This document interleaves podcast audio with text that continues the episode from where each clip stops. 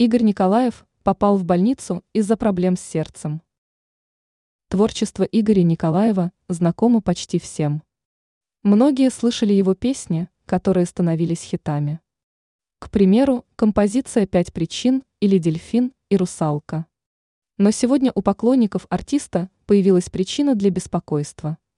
15 сентября в прессе появилась новость о том, что известный российский музыкант был госпитализирован.